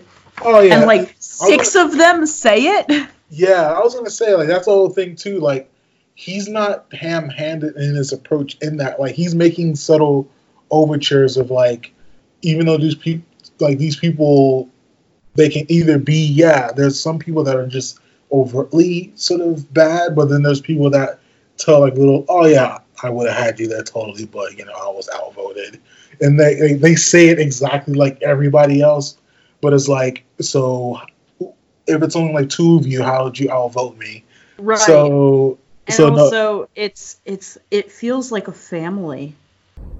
Oh, you know what, Richard? You want to go? Bet, Skippy, let's go. You want to go? Come on, Daddy. No, watch out, Daddy. Stop! Stop! Stop! Come on, I've been waiting for that my whole life. Stop it! I can handle myself. Stop it! I can handle it. Oh my God. You gotta do this more often. No they yes they he did a great job and the actors do a great job also like they feel like they've had many a shitty thanksgiving dinners like years of just shit talking behind each other's back and and in front of each other also like they And- feel like but also, if you ever asked them how Thanksgiving was, they would say they had a great time. oh i got to catch up with everybody It was so good to see the family. yeah definitely Like it's it is very much that energy, and I I love it because that makes it so much more not even realistic necessarily. I mean, I think it does make it more realistic, but I think it makes it more. Oh, just like oh realistic is a good word yeah i, I think- visceral too. Yeah, like that's the thing. That's the commonality between these three movies. Like he, Rian Johnson has a real good way of making people 3D. Like these people are, you know, they're complicated. They're in depth. Like they have different sides to them, and so yeah, like they can be posers, but below the surface, and which is why how uh, Jamie Lee Curtis has a great performance. Like she she has a way of like putting on this face of like, oh yeah, I can be elegant, I can be wise, but I will slit your fucking throat if you try to cross me. But also Like- like, the moment where she has the invisible ink, you know, Yeah, and she like is like I had to realize like I had to find a way to prove to my dad that I was worthy of communicating with. yeah, But then I figured it out. You know, like she is a toughie. Like she's a survivor.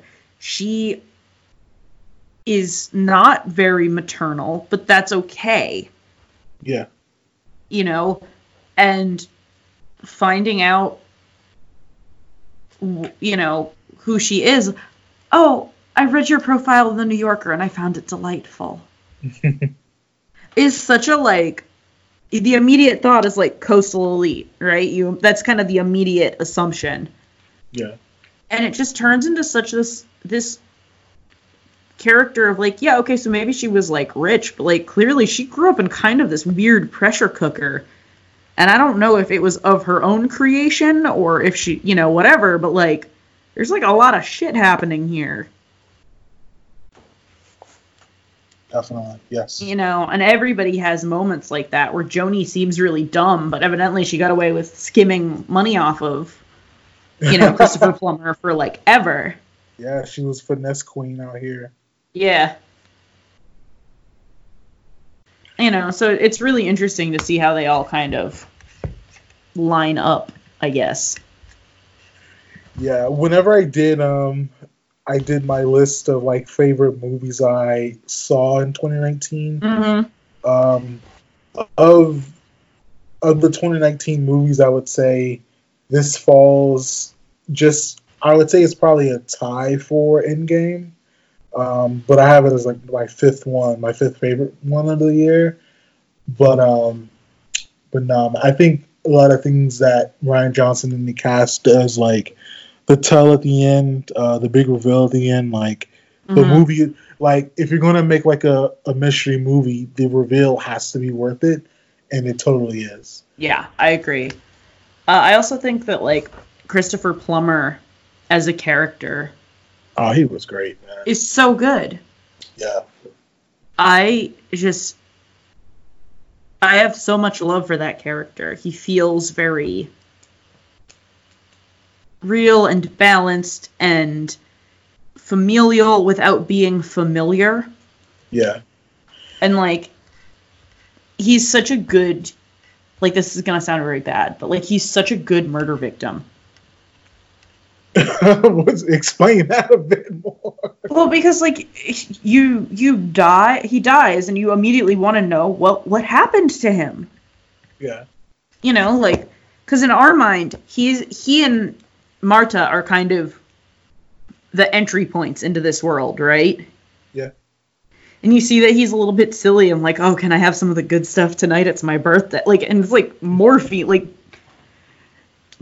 But it's it's so kind of lighthearted and clever and sweet, and you can tell that like the affection there is very real, and that that love there is very real. So you immediately think, even though Marta may have done this, she didn't do this Yeah.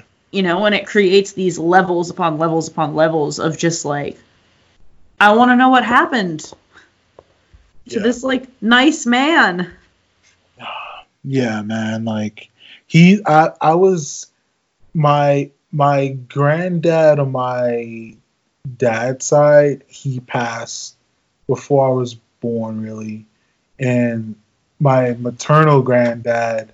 He was always just kind of like in homes, basically, when I was growing up. So, Mm-hmm. like, I would only, I may have only seen him when we visited him at his home, like, um, like a couple of like a couple of times throughout the years or whatever. Mhm. But but um Christopher Plummer, he's definitely the granddad that I would totally love to have. I th- I think he's kind of meant to be that for everybody, Yeah. you know, because he he makes such a like, even if you he's not your grandfather, like you want him to be your neighbor, Yeah. you know, your neighbor in the weird house that doesn't go outside very often, but you know is very nice. Yeah, definitely.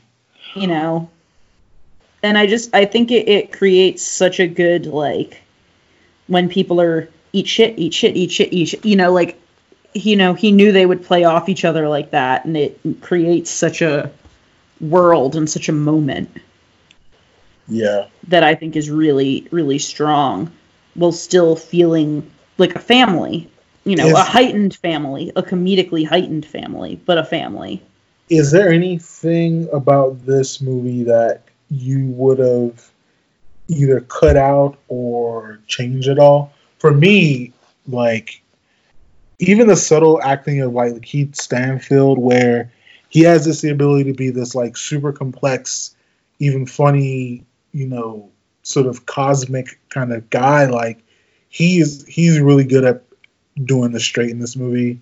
yep Um, even the accent.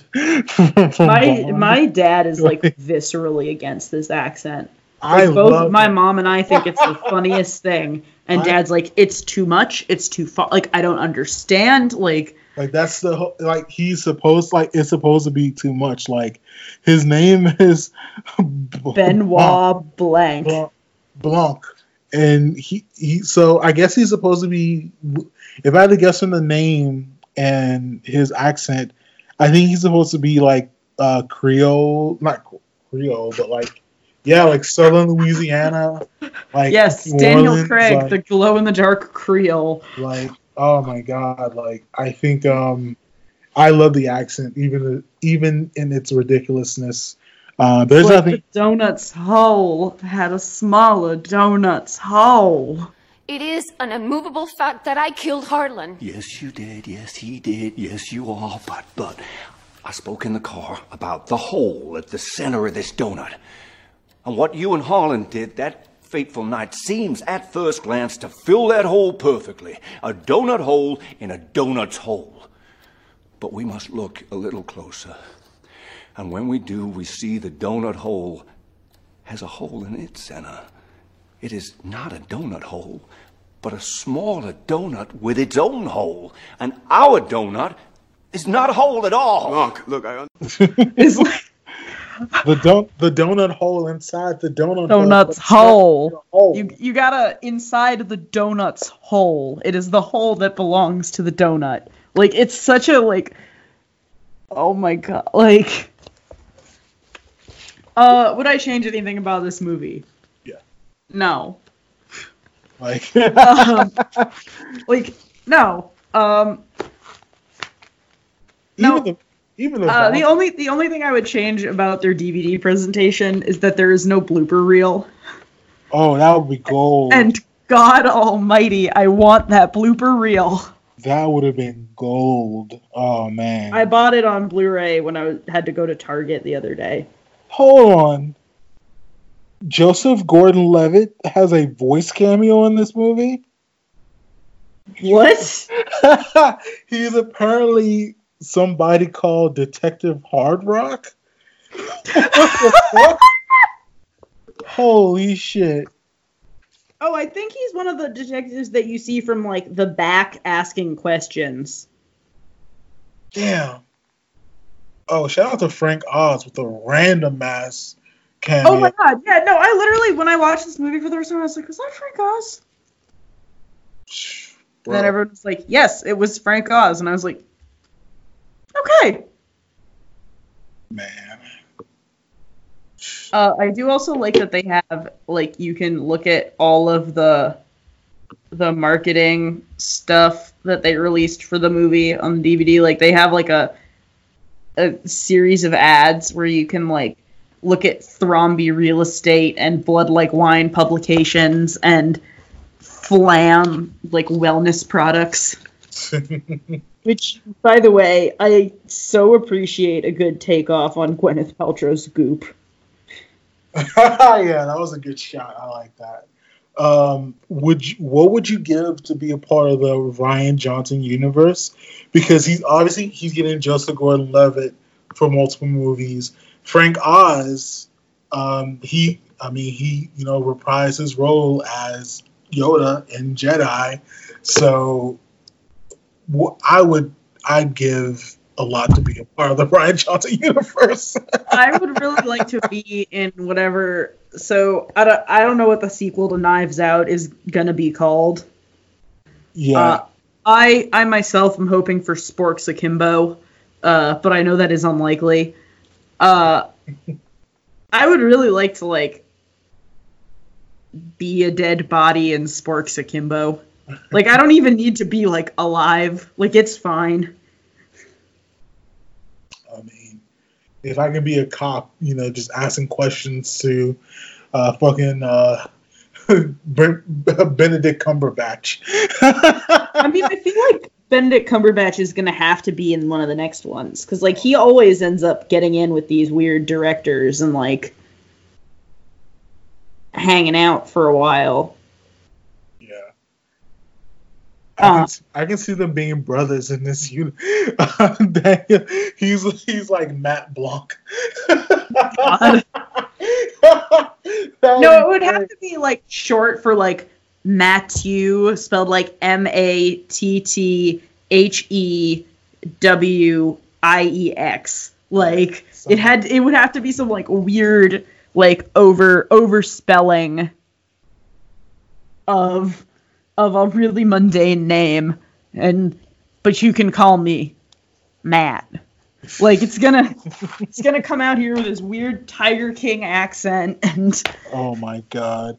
He um if Rian Johnson does the Tiger King movie, I will shit. But I'll be there first in line, man. Pandemic or not.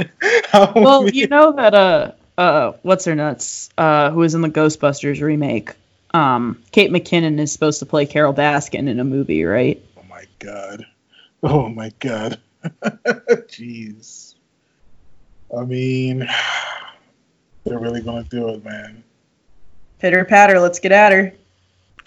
Who's your favorite character from Knives Out?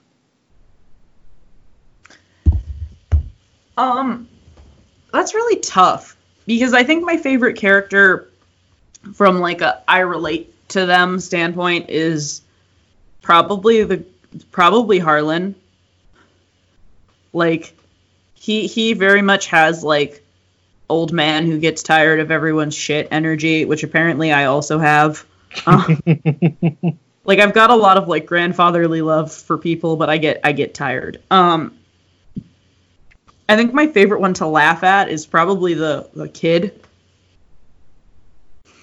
The uh the Nazi? Yeah. Uh but like when thinking about Knives Out, like as a as a movie and an experience, I think of like Benoit Blanc, obviously. I'm sorry, Blanc. Uh, I think of Jamie Lee Curtis,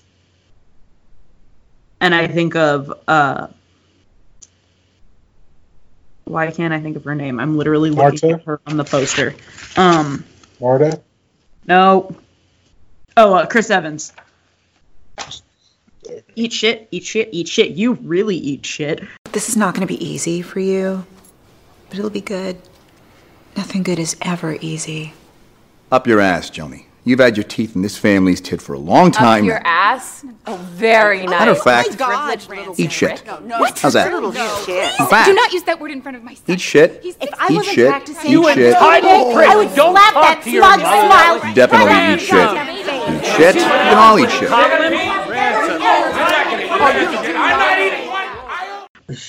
Just that energy that he brings to the kind of the second and third act of the movie, Yeah. I think save it from otherwise being just like the 1980s Cl- Clue movie, but redone.